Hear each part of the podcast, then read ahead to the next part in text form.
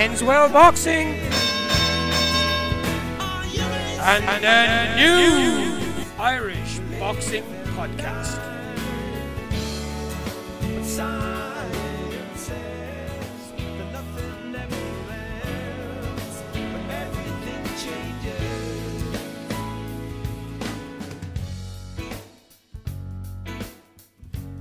That's King Moto again, Newbridge based contemporary band. Check them out on social media. Busy week again. Welcome in week three, episode three. A lot going on this week. Uh, a little bonus extra as well. Uh, so what we're going to do for today, and tonight, or this evening's show, we're going to have a, a chat with Ray Moylette, who has a big um, decider fight tonight in Castlebar. And we will then have a look back at what went on last weekend. We'll also preview Jono Carroll's fight. Uh, we were hoping to speak with John O, and it didn't quite work out. We worked with the crew at, at MTK in Dubai, and we also spoke. Uh, big big thank you to Kate and the, the, the marketing team there. And it just didn't. Just time went against us in the end. But we'll speak to Jono hopefully over the next couple of days or weeks. Um, it'll be a massive, massive night for him tomorrow night as well in Sheffield, and that'll be this week. So we just have a quick look. There's a show in Belfast tonight. There's a show in Sheffield tomorrow and then we'll have a look back at a certain Mr. Fury's um, dance in Little Lights in America last weekend, and what a dance that was indeed. So let's get along in here. Uh, this interview with Ray wasn't planned. It was certain, something I just took a chance. I shot an email through to him, so send him a message across social media. Uh, I was not expecting any sort of a reply with the week that was in it, the days that were in it, the way it cut, building up to weigh in and everything else. And lo and behold, um, I got a reply, yep, let's go, bro, no hassle. And so, massive credit to Ray and, and, and eternal thanks for that. We will certainly be rooting for him tonight in front of TG Cars. Anyone that doesn't know, Ray Moylette is tonight in an eliminator fight, uh, and it will be shown free live on TG Car. Also, Kildare's Roy Sheahan making um, somewhat of a comeback tonight as well on the Assassin Promotions card and Roy has a massive potential, colossal um, amateur pedigree and talents to burn. And this time, hopefully, this time is when he gets a start, gets things under his belt, gets off to a flyer again. Um, 201, 2019 could be a very big year for Mr. Moylette and Sheahan indeed. So, thanks again to Ray. Thanks to Kaz Assassin's promotion. He has a huge amateur pedigree, huge pedigree. He won uh, European silver medal, um, competed at the World and Europeans, won uh, senior elite championships, and turned pro. Uh, shopped around, spoke to a lot of different uh, promoters, and eventually uh, teamed up with uh, Kaz Evans and Assassins Promotions. Yeah, I think they're boxing out of Brighton. I think, and Ray is, the, is top of their bill. He's the top dog in the stable. He's the face of their promotions and he tells us a little bit about how he enjoys that and how he wears it well. And uh, I have to say, very, very, very enjoyable, very affable uh, character, a very enjoyable interview. So here he is telling us the benefits and the advantages of a home fight. Well, I'll be honest with you, I've never really had home advantage in, you know, it's, it's years since I fought in Castlebar. And maybe, like, I only one fight ever in Castlebar was on the Kate uh, Road to Rio, which was 12 or 13, and that's the only time I fought in Most of the fights been in Westport as a, as a schoolboy, so an underage. And but within my my dominant boxing career would have been most of my in Dublin or abroad. So I've never really had home advantage. And I didn't realise how uh, important it can be if it's well, or how, how beneficial it can be also. So like I was making weight yesterday, and I knew exactly. I knew the gym I was training in, and I had my own bath here in the house. And I was tired that night after after cut, and I slept like a baby in my own bed. You know that was unbelievable. I've never done that before. Usually it's a struggle when you're cutting weight that can you hopefully you'll sleep all right. You know that's uh, that that talk that's through your head um, while you're cutting weight and all that because it's not nice to be lying up looking at the ceiling when you're when you're dry. So, when you're sleeping, it's, it's no problem. But I didn't realise how much of an advantage it can be to be sleeping in your own bed and fighting at home. Unlike your high performance days, Ray. So traveling to Dublin to train in Blanchardstown with Packy um, for this camp, and then back home to Mayo. Um, so when you were with the high performance and the elite unit, training in Dublin, tra- traveling back to Mayo. Um, good days. Yeah, that was, that was massive great characters that came in and out of that high performance system and great stories to be heard. But we never got a, a, a fair crack at it. Yeah, you're right. I always felt that the media or the, the sports media in the country should have should have put together some sort of documentary uh, based around the high performance unit because it was certainly centralized and, and based on systems used in Cuba, Russia, uh, Kazakhstan, places where the Irish elite unit are now welcomed with open arms, and that most other countries aren't. And there's a lot of the, the general sporting public don't know anything about it, and they don't know the, the levels to which that team perform at and aspire to perform at. So it's a missed opportunity by yet another one for for um, sports fans in the country. I enjoyed the crack lately, Ray, on social media. I enjoyed the tune and frown with Andy Lee. Uh, tell us about that and, and how that came about. When you said that it was Andy Lee, I put up the tweet saying that I was in the bin, there was no fight happening all in the next 10 years. And while that tweet came up and I did respond to but I, this was already in the making, this show, so I was I was a small bit ready. Yeah, unknown to everyone else. The shows in the building for a couple of months, you know, without obviously letting it out of the letting the cat out of the bag. But yeah. we had to make sure everything was um, coming together before we announced these things. So of course, yeah. Sure everything was right, which we did. And so I sort of challenged Andy on it. I like I look up to Andy as like I look up to with huge respect. And um, but I felt I just wanted to get my point across, and I feel I did. And he actually responded to me a few days later, you know, and he said he'd love to help me. That any chance he can get, he, you know, he give me a bit of exposure and get me on um, off the ball or whatever. And he is, he is up to his side of the bag, mm-hmm. and now I'm living up to mine. But I, I, I put it to him, you know, because I wanted, uh, I just wanted my voice to be heard, and I felt um, he was coming from one side and I was coming from the other side. So I, yeah, absolutely. And with the with the um, benefit of hindsight, I guess you had, had the, the, the, knowledge that there was a show in the making that shows that Andy would have made, built his career on on this side of the Atlantic and small hall shows around the country. Something that I think Ray fans have a chance to get to know you from, and, and with a lot of your career to date having been built and, and started in Boston and stateside and, and a couple of shows in England. And how how do you think it's it's going to fare for people that are wanting to go and watch you fight here? Well, it, it makes it that bit more inviting. You know, like, for, if you, like, most of my fights are in Boston or and the guys have to take a day off work, they have to come over for two days or whatever, they should book a, book a flight and book a hotel room, you know, mm-hmm. and then they eat out every day. So, like, for someone to come to one of my fights, it's, uh, it's about 700 euro. You know what I mean? Or five, five or seven hundred euro by the time yep. it all adds up. Whereas here, you get away with 150 quid for the night and then everything wrapped up. You know what I mean? So it's very inviting then, and it's very accessible to everyone.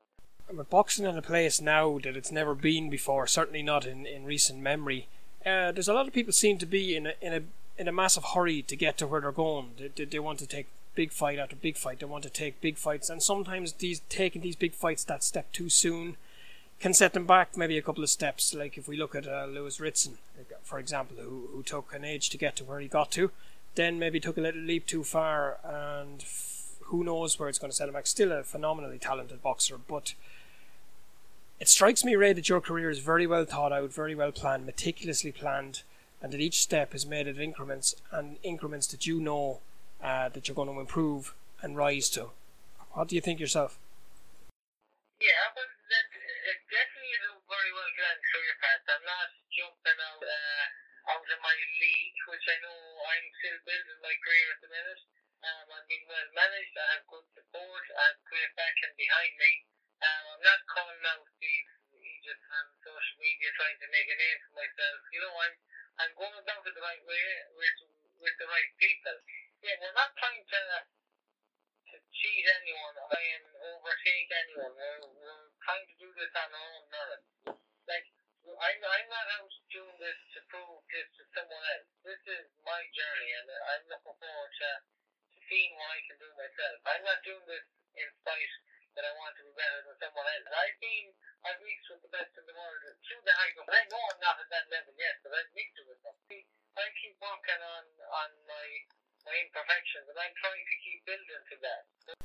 Yeah, and I don't know is it subconsciously on my behalf or not? Is it because possibly I saw them on off the ball lately, yourself and Andy interacting and getting on so well, and the respect it was between a mutual respect, I might add. Um, but I can see a lot of similarities in Andy's path career and how he he had a, a, a very very definite direction and career path and excellent guidance from his early days as a, as a pro. What do you think? I like I wouldn't have really looked at Andy Lee and said, "Oh yeah, I want to like him exactly," you know, and do things. But I'm actually halfway through his book at the minute, and I feel I'm in the book, as in I can relate to so much in the book. Now the names are different and the places are Yep. different, but the stories are very similar to my own. You know, if I was to write a book, like out of the first hundred pages I've read, I could have had sixty or seventy pages in my own book. You know, just with different names, different details. But it, uh, surely, if, if I was to to copy someone or to follow in someone else's uh, template, you- Andy Lee is uh, be one of the better ones.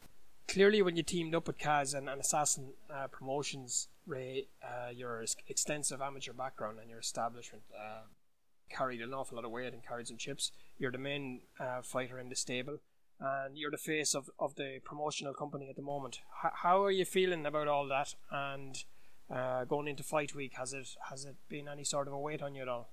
I, I enjoy that role. I feel I'm, I can offer a lot more than just boxing. And I feel I have interest and I have ways of targeting other audiences as well. Because the boxing audience is very small. I feel I can link other audiences to boxing as well. I, I can offer a lot more than just the boxing ring um, to the casual fan, you know. So Yeah.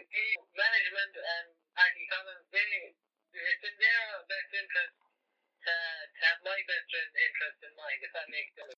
Like, I know the, the Irish public, uh, they love boxing. Like, boxing is it's in every community, you know, boxing around. Like, everyone we meet in the street, uh, the one we went to the boxing club at some stage, you know, it, it's very much an Irish, an Irish thing to go to the boxing club every time, you know. Um, but it's hard to get them to actually come out and support, you know.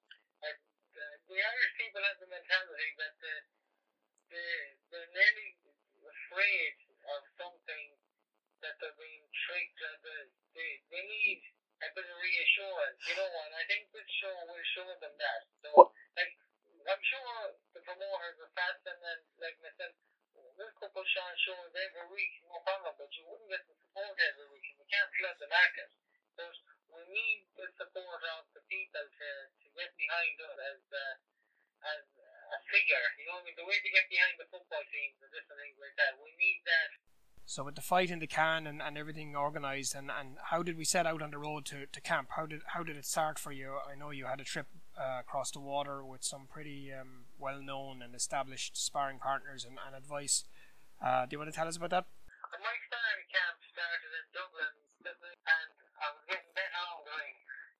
Heavy, I was pound heavier than I was today, and I just started into camp, and I knew this fight was coming up, so it wasn't great to start at the camp, but then uh, we made the connection with Joe Gallagher and Anthony Crolla, and I went over there and changed my complete attitude because I was being I was out of my comfort zone and I was being put in against one of the best.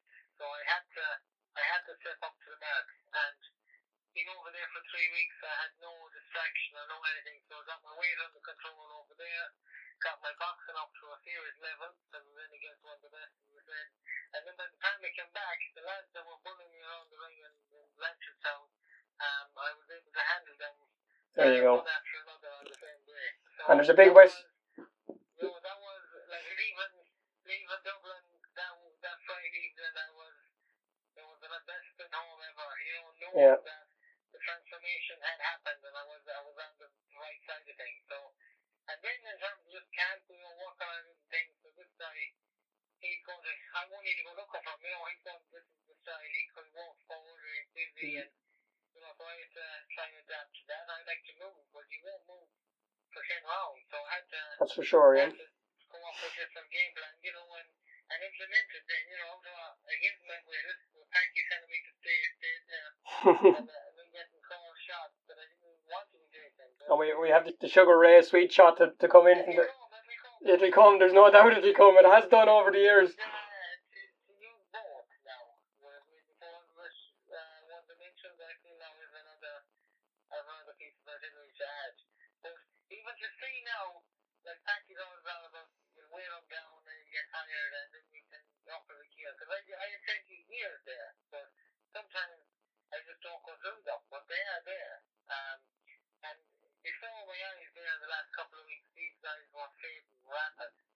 And I could see it um, with my eye, you know, and I don't have the same eyes that Patrick Collins has, but to see and feel a plan come to the ring, uh, there's, there's some there's some motivation out of that uh, to keep going with that plan, and that's what we're going to go with on uh, on Friday night. So in terms of the stand and everything, uh, it couldn't have went better from since the since the day I trust down Manchester. You couldn't ask for a better man to be steering the plan or to be pla- plotting the course either way. Uh, the weight count went well, clearly. Uh, half a pound underweight, almost 0.3 underweight.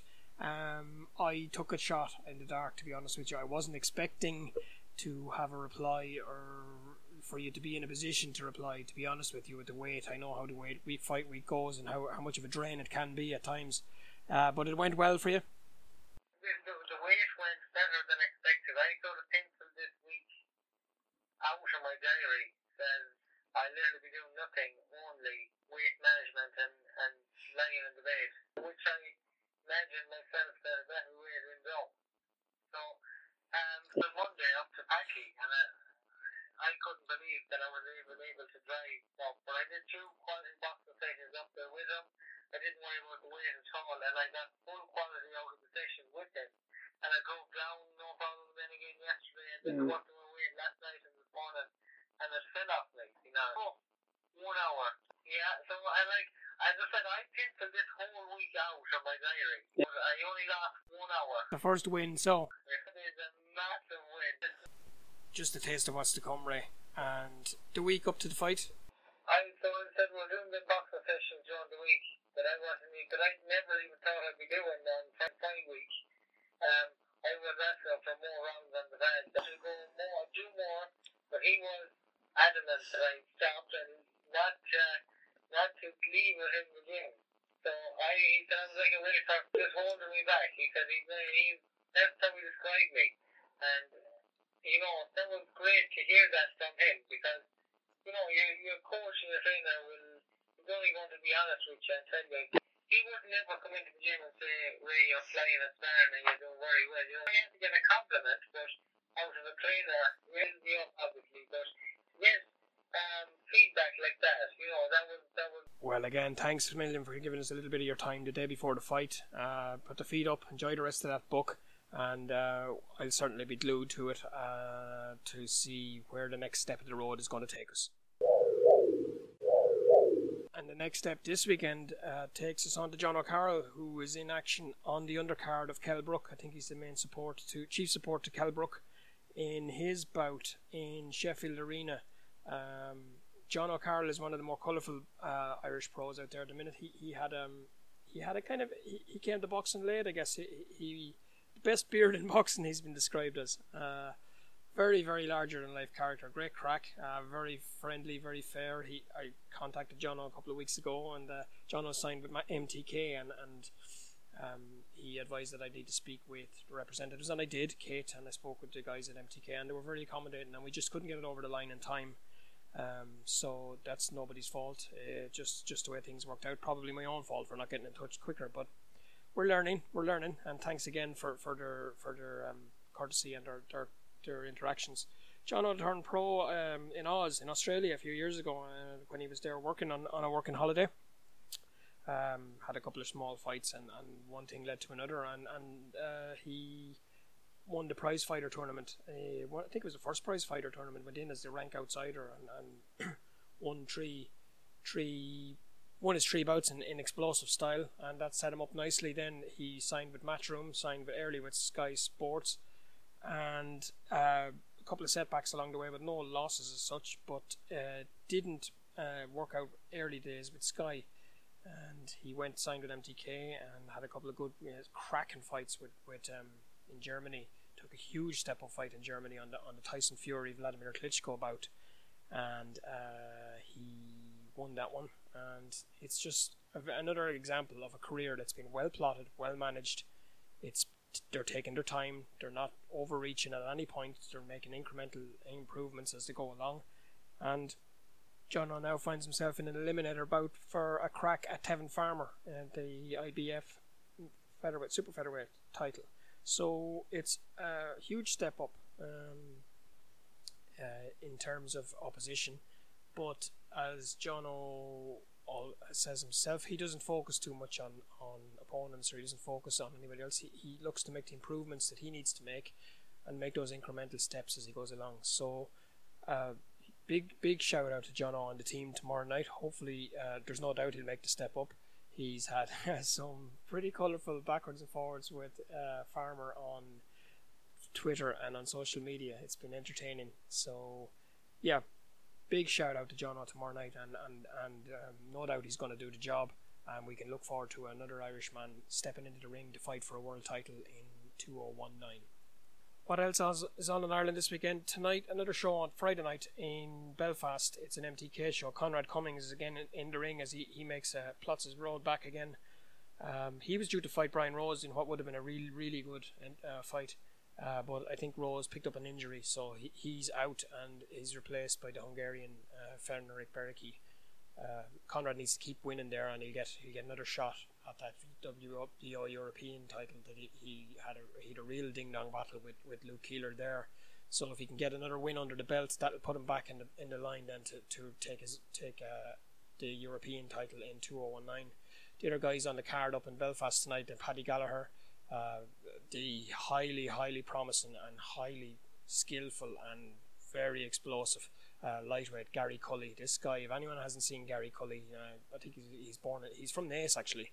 Uh, tremendous, huge talent under the auspices of Pete Taylor. Brilliant, brilliant. Uh, I can't say talk highly enough about him. He's a real, real, real promise for the future, and not too far future either. Phil Sutcliffe makes his comeback tonight. Uh, brilliant news for Phil. Phil is one of the more explosive punchers in, in, in his division, and it's great to see him back. I think he's had nearly a year out, and it's one of those injuries that just kind of stacks up one after the other. But look, it's over now. He's behind. It's behind him, and after tonight, it'll be he'll be back in the mix again. Steve Collins Jr., Pádraig McCrory, Shawnee McComb, and, and uh, all on the bill tonight, and Stephen Webb making his debut. So great night's boxing in Belfast tonight, uh, Friday night. And then also on the card, I think I had mentioned as well, was Roy Sheahan from Kildare. Uh, props to Roy again, back after another setback, but he's back on the ring, back where he belongs, and there's another guy with talent born. All these guys coming through just goes to speak high, how it goes to show how highly um, trained and skilled this this elite high performance unit is in Ireland. It, it, like they're churning out all these guys that are on professional shows early in their pro careers there's nothing coming close to them. Um, uh, so Roy was another one of the early days. He, he was in the high performance team, and, and it's great to see him back. Himself and Eric Donovan representing Kildare, Gary Cully representing Kildare. So there's plenty of, of um, Lily White influences tonight. Uh, Spike back on the back in the ring tonight. His first fight back since the David Lemieux fight. He's starting off at light middleweight. Um, I think he's going to have an eight rounder over in, in Castlebar with uh, on the Ray Moylette card and Aaron Gittins, the young Sligo pro, making his debut tonight as well. So, um, best of luck to all the lads. And it's going to be a real good night. It's great to see boxing back, as I said. I, I spent so many happy nights travelling around to Limerick and Dublin and Belfast watching these shows back in when, when Andy Lee and Andy Murray and Duty and all the guys were making their, their, their name, they're building their reputation and their records, and, and it's what it's all about, and it's long overdue. And uh, the Celtic Clash card, I, I understand, was a tremendous card two weeks ago as well with, with the Battle of Clondalkin. And brilliant. It's just brilliant to see, and, and it's a credit to all the promoters, it's a credit to all the fighters, trainers, everybody that's getting themselves. And, and look, we need to get boxing back where it needs to be in this country. We need to get rid of the negativity bullshit that's going on. Um, the excuses that have been offered up by this, uh, I suppose we would call them um, media, but whatever you want to call them, it, it they'll find an excuse not to cover boxing, whatever it is. They'll find it. Uh, there's enough reasons, good reasons, to follow it, to support it, to love it, to build it, um, than there is to knock it. So let's do that, and let's hopefully get boxing in 2019. Let it be another massive step forward for all these promoters, Celtic Clash, Assassin Promotions, all these guys get behind them, get out there and support them, buy the tickets and the fighters, and, and, and give these guys the, the, the support they deserve. Uh, elsewhere, I suppose around the world, there, there's, there's lots of fight, fights on tonight. Uh, over the weekend, the pick of them, I guess, is um, the best boxer on the planet, in my opinion, and in most people's opinion. I'm not going to do pound for pound. It's not something that um, I'm interested in, to be honest with you. Pound for pound is just it's like comparing a cat and a dog. If a cat was a dog, it'd be a great dog, and vice versa. It's not for me. Uh, in my opinion, Lomachenko is the best boxer on the planet, and possibly, potentially, the best boxer ever historically. Uh, anyone that hasn't seen him, I'm not sure is there anybody. Uh, certainly, there isn't a fight fan hasn't seen him. But for the casuals and the 1999 boys, um, have a look at them and and try and figure it out. Uh, probably not going to be too easy to see on an iPhone or a PlayStation, but uh, the stuff that Lomachenko is doing and the fight, uh, the Linares fight in Lone, where he stepped up um, opponent, where he was giving away quite a lot and was down on the seat of his pants there midway through the fight, uh, which was a shock in itself. And then it turns out he was fighting more or less one arm for, for the majority of the fight, which makes it even more astounding. Uh, he makes his comeback against Pedraza tomorrow night. Pedraza on any other night of the year would be a handful for anybody, but I'm expecting Loma to do what he does outclass him and pick him apart and finish him whenever he feels like finishing him. Um, I don't know what really is in the future for Lomachenko. What's going to challenge him? He's going to go up to the weights. Eventually, he's going to come. It's what size does he go to? Linares was, was a tough, tough fight. Uh, Mikey Garcia, they're saying, I'm not sure. I don't know. Um, but for now, let's just enjoy him where he is. Um, he is a tremendous tremendously entertaining fighter. Um, there's talk as well of uh, the never-ending story between Kell Brook and, and Amir Khan. Um, will he be there tomorrow night or won't he be there in the pantomime season? Uh, he's he's behind you. Yeah, shout out to Ben. Um, he's behind you. No, I don't think so. It looks like now that Terence Crawford is going to take the uh, Amir Khan fight, take a fight with Amir Khan. And the funny thing, the interesting thing in that is uh, Khan, they're saying, is going to get something around, around about the 5 million mark to fight Bud Crawford. But he would get somewhere of a basic around 7 to 8 million to fight uh, Kell Brook in England. And he would also get shares on the pay per view as well. So he will take less money and a systematic beating against Terence Crawford rather than go in a 50 50 fight uh, where he's calling all the shots. He's had Kell Brook answer to all his demands and his whims, and he still will not take the fight. I think it sounds very, very similar to a certain heavyweight who did not want to dance last weekend.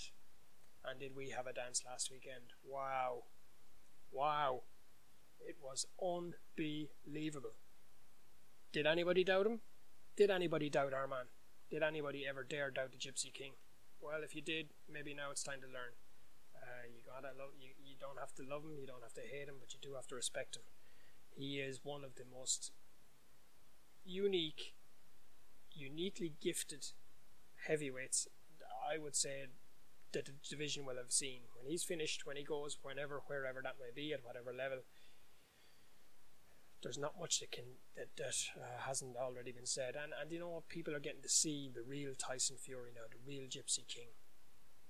In the past, there was a, I think it might have been a, a culmination of uh, where Tyson's head was in a bad place. He was ill. He was very clearly ill, and he was also in a setup that was, I suppose, a level below what he needed to be for the st- stage that he had grown into credit to his loyalty and his his um, his yeah his loyalties. He stayed with Mick Hennessy and he stayed with uh, uh, a promoter who essentially had no TV deal and didn't really have the, the network and the system in place to promote a world heavyweight champion. But he stuck with it. He gave it a go, and, and as a result of doing that, I think that's where the controversy needed to come in. So he was self he was selling himself, and he was selling controversial comments and statements and outbursts. But um, he's now with a worldwide uh, promoter. He's with a worldwide TV deal, and he just has to concentrate on what he does best. And why does he do it best. Um, what is there to be said about the fight that hasn't been said? Um, for me, it was a bad decision. Was it a robbery? Hmm. I guess it didn't have the same stink off it that Canelo and Golovkin had, for sure. But it did have a robbery feel about it, didn't it? It really did, because um, I've listened to all the podcasts that I listened to all week, all the expert opinions that I respect. Uh, bar one, shout out to Glenn McCrory. Um, I haven't had a chance to listen to his opinions on it yet, but uh, I can imagine. I can imagine what they are. To say it was a daylight robbery would be wrong because when you go to America, um, where the country has turned its back on boxing, essentially, uh, that's what happens. You know, they give the house fighter, they give him all the benefits, they give him all the advantages, they give them everything, everything there is to be given, they give it to them. And with with Wilder trying to tie up TV deals and everything else, and a potential future fight with Joshua if he grows a pair, um, there's no point in having a Wilder without a belt. Having said all that, it's hard to score for Wilder in that fight it's hard to score for Wilder in that fight. I understand entirely uh, that the two knockdowns are 10-8 rounds. There's an argument for a 10-9 because he was Tyson came back and, and, and finished finished the round well, possibly won won the round back. Uh, but you can't win a round back, I guess, when you're after being on your arse. Um, but I scored the fight. I gave Wilder round two. Round one was close. And then he had the two knockdowns. That's it. Um, that's it. I can't say. Yeah, I can't say anything else. I didn't get. I couldn't give him. I couldn't give him um, rounds for for being a champion. I just couldn't. But some people will say the reverse and say they couldn't give it to Fury for avoiding. Right.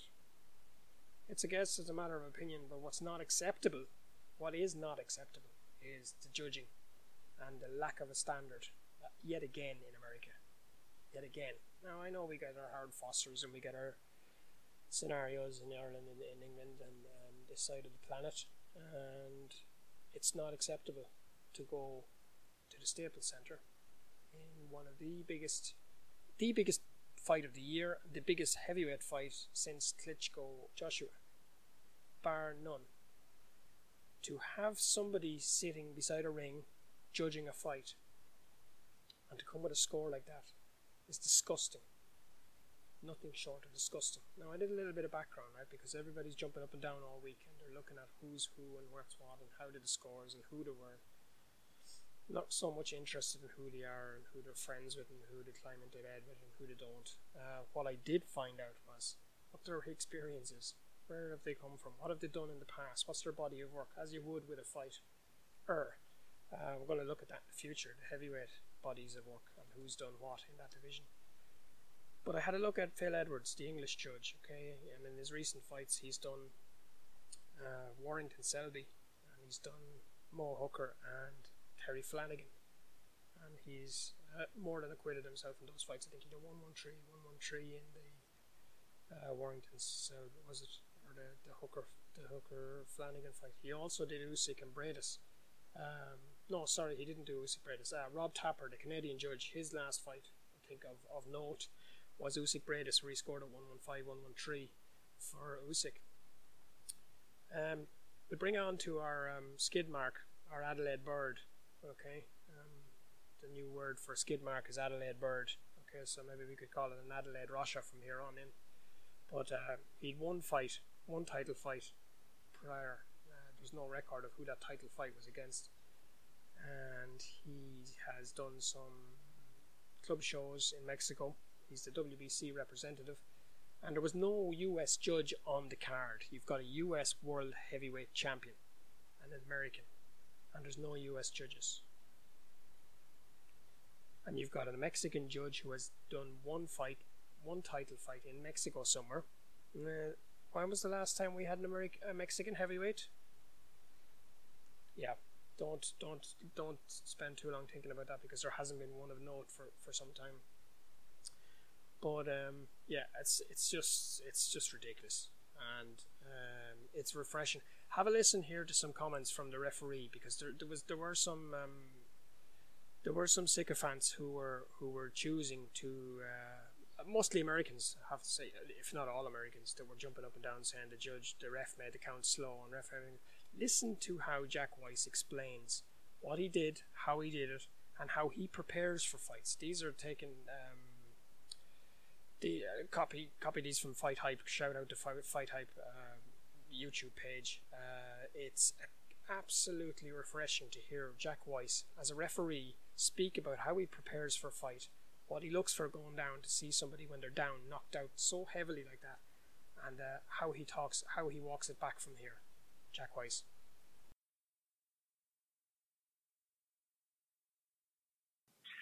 Um, no, it wasn't intimidating because I've refereed guys that size before. In fact, I was fortunate enough to referee Wilder against Duhaupas, bigger than Wilder, and um, you know I've got a lot of fights under my belt, and uh, I got a lot of heavyweights under my belt, so it wasn't intimidating at all. It was actually exciting. I couldn't wait to get in there. I'm really glad you understand it. I'm really glad you get it. There's definitely a difference. Um, the, the bigger guys are going to be slower. The faster guys, I've got to work a little bit further because I got to stay out of their way.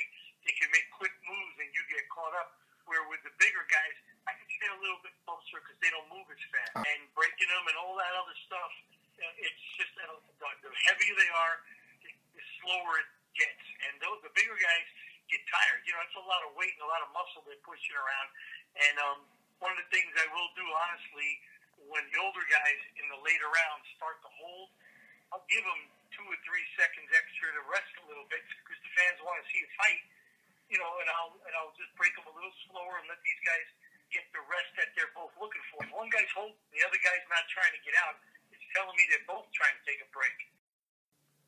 Uh, I knew something was gonna ha- good was gonna happen because there was a lot of tension and a lot of energy in the air during the weigh-in, during my rules meeting with both of them, and then in the pre-fight instruction. Both of these guys looked in great shape, and they both came to fight.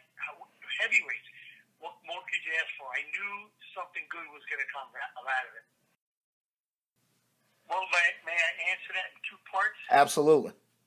All right. The first part is I don't know what other guys would or wouldn't have done, but you know I was evaluating these guys throughout the whole fight, and one thing I knew going into the 12th round, they they boxed their hearts out. They, they punched, you know, threw a lot of punches and hit each other, but there wasn't a lot of heavy damage taken by either guy. Came into the 12th round tired, but not extremely hurt. So when he got hit and he went down hard, man, that was an unbelievable knockdown. There's two things that went through my mind. Number one, always count a champion out, and number two, give this guy the benefit of doubt. Let's see what, let's see how he's doing. So when I went down to count, I was, I don't know if you saw it on the tape, well, you noticed it. I don't know if you noticed it, but not only did I get down, I scooted in so I'd be right above his so he could see my hands and hear my voice. And I said two, three, four, and he was, um, he was grimacing. You know what I mean? Is he was his eyes and his cheeks. He was grimacing, so I knew he was awake. And then when I said five, his eyes popped open like I startled him. You know what I mean? He was awake, and then he rolled over, got up, and said, "I'm okay, Jack. I'm okay," or whatever he said. You know, you want to continue, he says yes, and he put his arms on my shoulders. I pushed his arms off, and I said, "Walk over here and come back to me. Show me you're okay."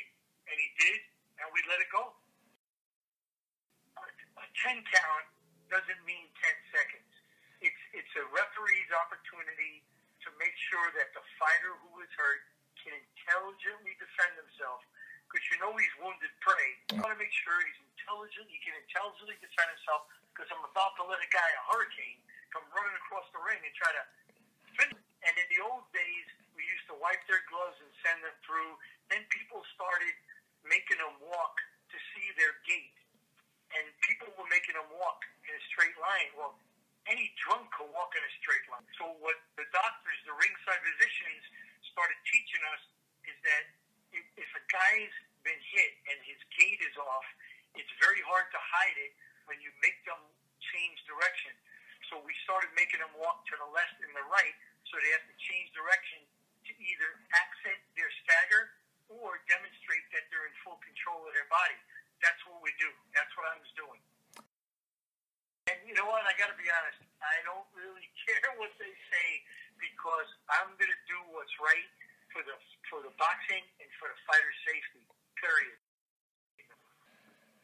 I absolutely study them um, um, for a lot of reasons, and you know something you ought to know is when I went into the dressing room to give pre-fight instructions, I had a list of five things to talk to Tyson Fury about, and three things Deontay Wilder, Deontay about that I absolutely would not accept, and I saw them doing in their prior fights. When I study the fighters, I want to get a baseline on them. I want to find out what's normal for them. So during the fight, when they're getting fatigued and they're getting damaged, they fall away from that baseline, and I know I can tell when they're hurt by how far away from that baseline it goes into my decision making. I always study the fighters. You know, it's a wonderful feeling because, um, you know, look, everybody in every sport and every adventure, business, and life runs into obstacles. I've been held back uh, in boxing for po- political reasons. I've had my my mountains to climb. So, uh, and I live by a philosophy, different philosophies that sometimes people look at me like I'm crazy. Other referees philosophies are never violate safety what's best for boxing. You know, I get guys that go, no, we all got to do it the same way. Uh, it's got to be like this, and I don't agree with the, the letter of the law. I agree with the spirit of the law. And last night was a perfect example of the spirit of the law.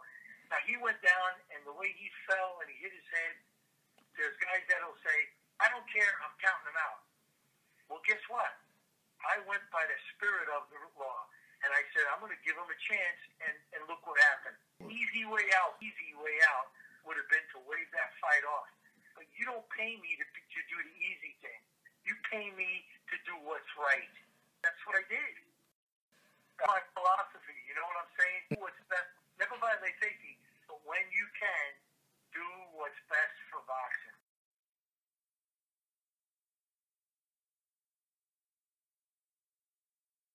Again, shout out to Percy at Fight Hype for that uh, copy that I found on YouTube. What an insightful interview with Jack Reiss.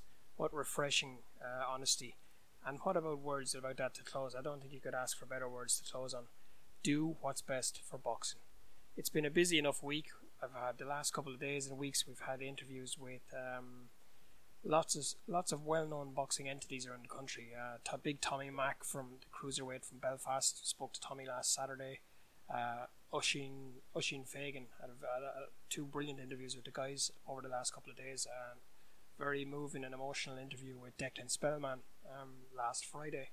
Uh, Dervla Duffy. Um, so we've got good, good quality, good, brilliant interviews in the can, and lots more to come. World champions and Olympic champions. Um, but it's a matter of just getting them all in, get the quality together, and make them relevant to what's going on at the time. Um, thank you so much to everybody for their for their um, response, for their advice, and for their cooperation.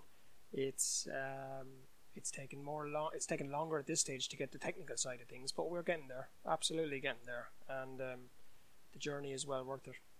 So yeah, I'll leave it to parting words. I don't know. There's lots of memes going around all week, Undertaker and everything else. All class. Well, super stuff. Very very uh, entertaining in that. I don't know about anybody else what went through their head when, when Tyson hit the deck in that last round. I don't know what words or what sounds or what came to mind, but um, there's only one thing came to mind for me. Get up, you son of a bitch! Mickey loves you.